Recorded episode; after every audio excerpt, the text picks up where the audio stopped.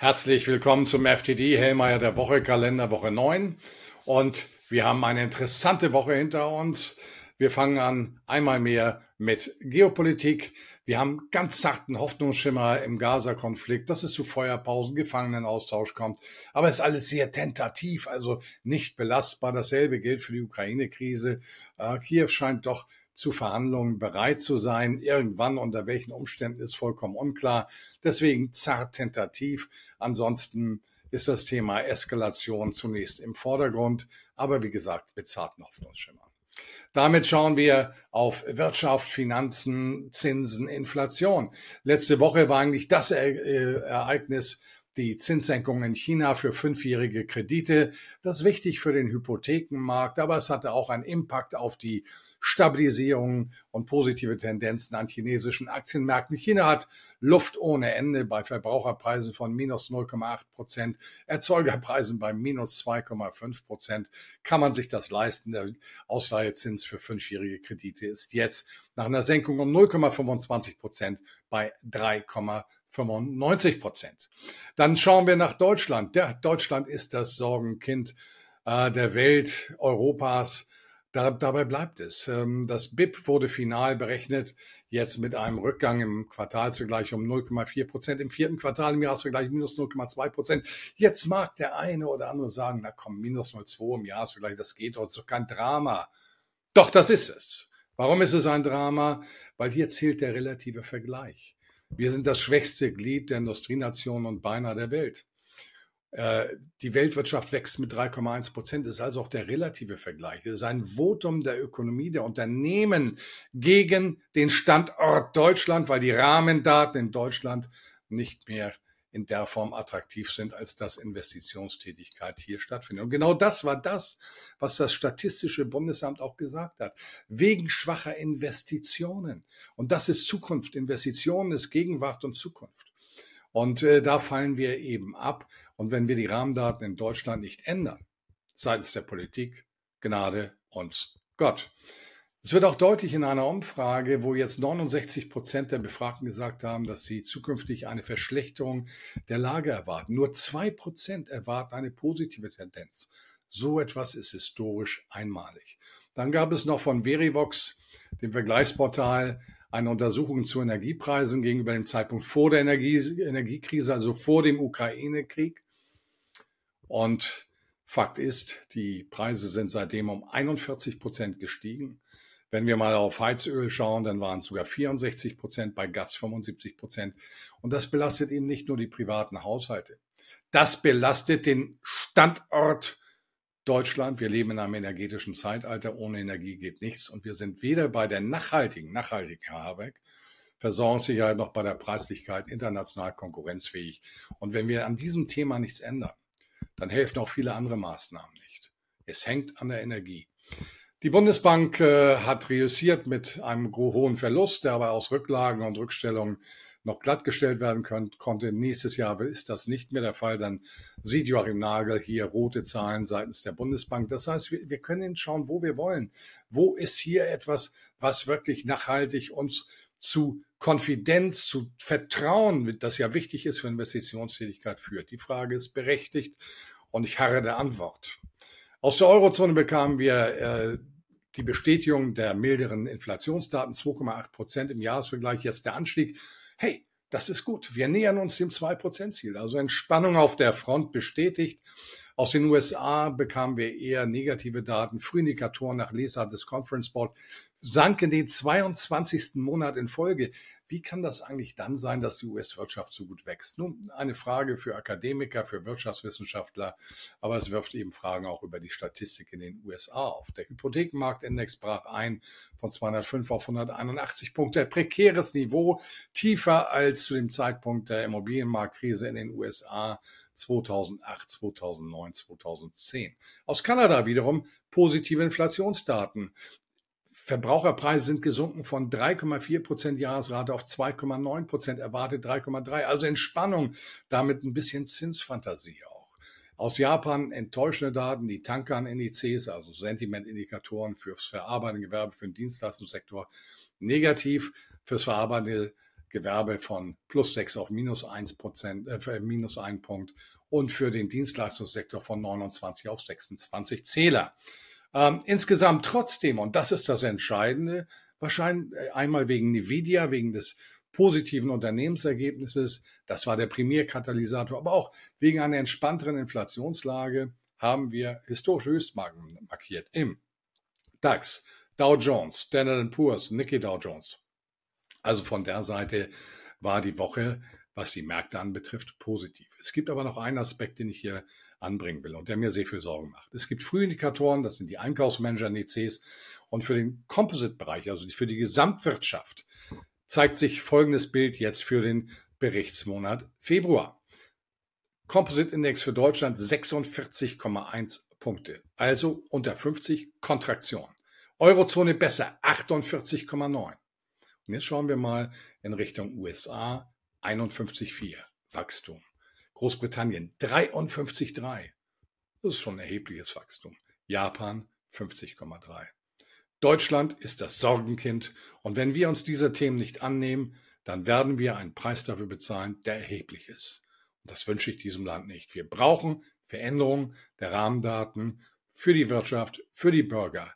Nur dann schaffen wir es, wieder Vertrauen in die Zukunft zu generieren. Ein weiter so bedeutet Abstieg bedeutet Wohlstandsverlust, bedeutet gesellschaftspolitischer Stabilitätsverlust und am Ende politischer Stabilitätsverlust.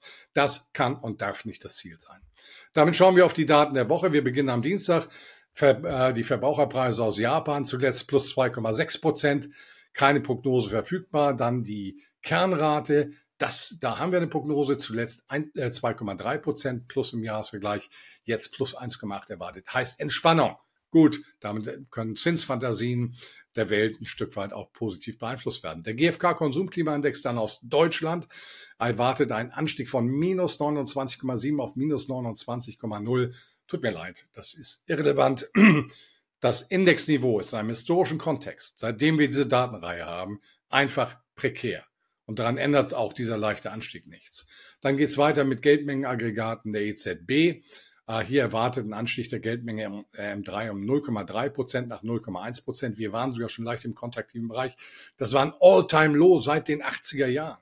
Also auch diese Zahl, das ist ein, ein Strukturdatum, ist nicht positiv, sondern im Gegenteil, selbst beim leichten Anstieg bleibt es auf einem prekären Niveau.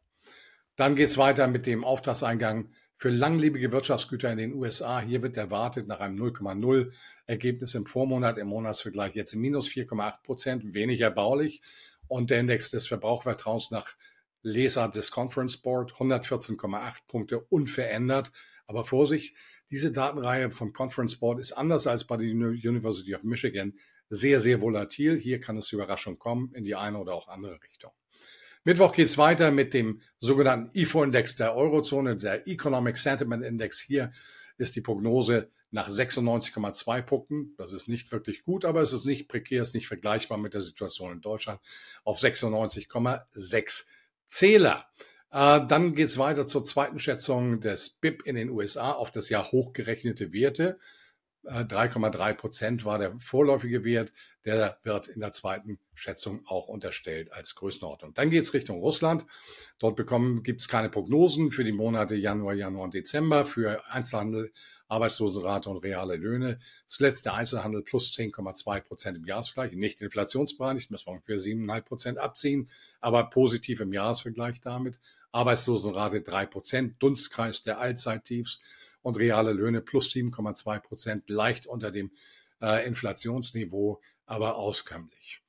Donnerstag geht es weiter mit Einzelhandel aus äh, Deutschland. Hier erwartet nach zuletzt minus 1,6 Prozent eine Gegenreaktion plus 0,5 Prozent im Monatsvergleich. Zuletzt im Jahresvergleich minus 1,7 Prozent. Keine Prognose verfügbar. Die deutsche Arbeitslosenrate wird unverändert in der saisonalbereichen Fassung bei 5,8 Prozent erwartet. Und aus Deutschland kommen die vorläufigen Verbraucherpreise erwarteten Rückgang von 2,9 Prozent Anstieg im Vormonat, jetzt per Februar auf 2,6 Prozent. Das ist positiv, nähert nochmal Zinsfantasien, äh, Zinssenkungsfantasien und äh, erodiert Inflationssorgen. Aus den USA dann der PCE-Index, der ist wichtig, den, auf den achtet die, die US-Notenbank, Personal Consumption Expenditure Index, also der Index, der die Preise, Preisveränderungen bei Konsumgütern misst. Äh, zuletzt 2,6 Prozent plus, jetzt 2,4 Prozent. Also auch Entspannung an der Front. Und am Ende äh, am Donnerstag der Einkaufsmanager-Index aus Chicago nach 46 Punkten, jetzt bei 47 Punkten erwartet. Leichter Anstieg, aber weiter im kontraktiven Bereich. Dann schauen wir auf den Freitag. Ähm, wir bekommen Einkaufsmanager-Indizes aus China, einmal von der staatlichen Seite hier erwartet für das verarbeitende Gewerbe, da gibt es eine Prognose, 49,1 nach 49,2 Punkten, also ein Dunstkreis von äh, 50. Und wir müssen eins sehen, das heißt im Moment, wenn wir es mal übersetzen, ähm, Wachstum zwischen 5 bis 7 Prozent der Industrieproduktion im Jahresvergleich. Also äh, das wirkt alles recht auskömmlich. Der Composite Index zuletzt 50,9 Punkte, also Wachstum keine Prognose verfügbar. Dasselbe gilt für den Dienstleistungssektor zuletzt 50,7 Punkte, auch keine Prognose verfügbar.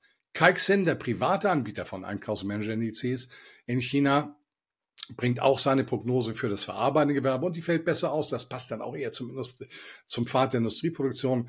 Da soll es einen Rückgang von 50,8 auf 50,7 äh, Punkte geben. Aber wie gesagt, hieße dann natürlich auch Expansion und das deckt sich dann eher mit diesem Bild der realen Industrieproduktionsdaten.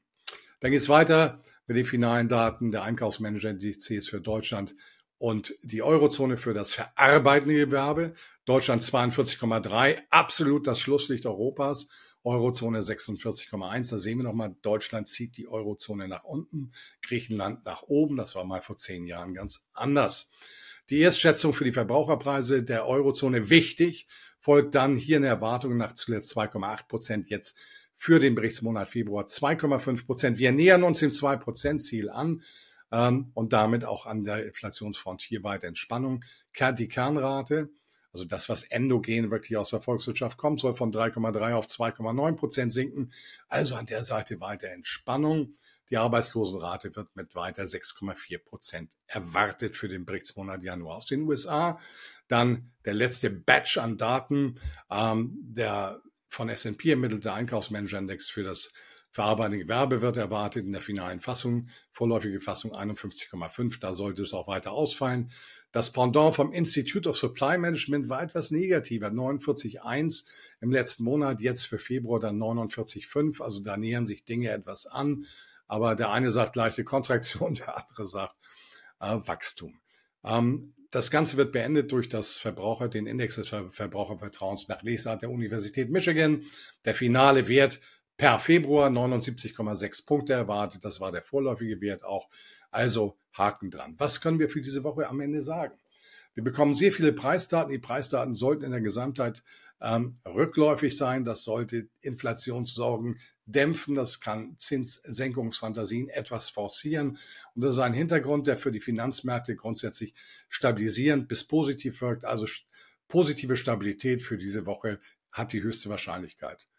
Ich bedanke mich für Ihre Aufmerksamkeit. Es war mir eine Freude, eine Ehre und ich wünsche Ihnen eine erfolgreiche Woche. Danke.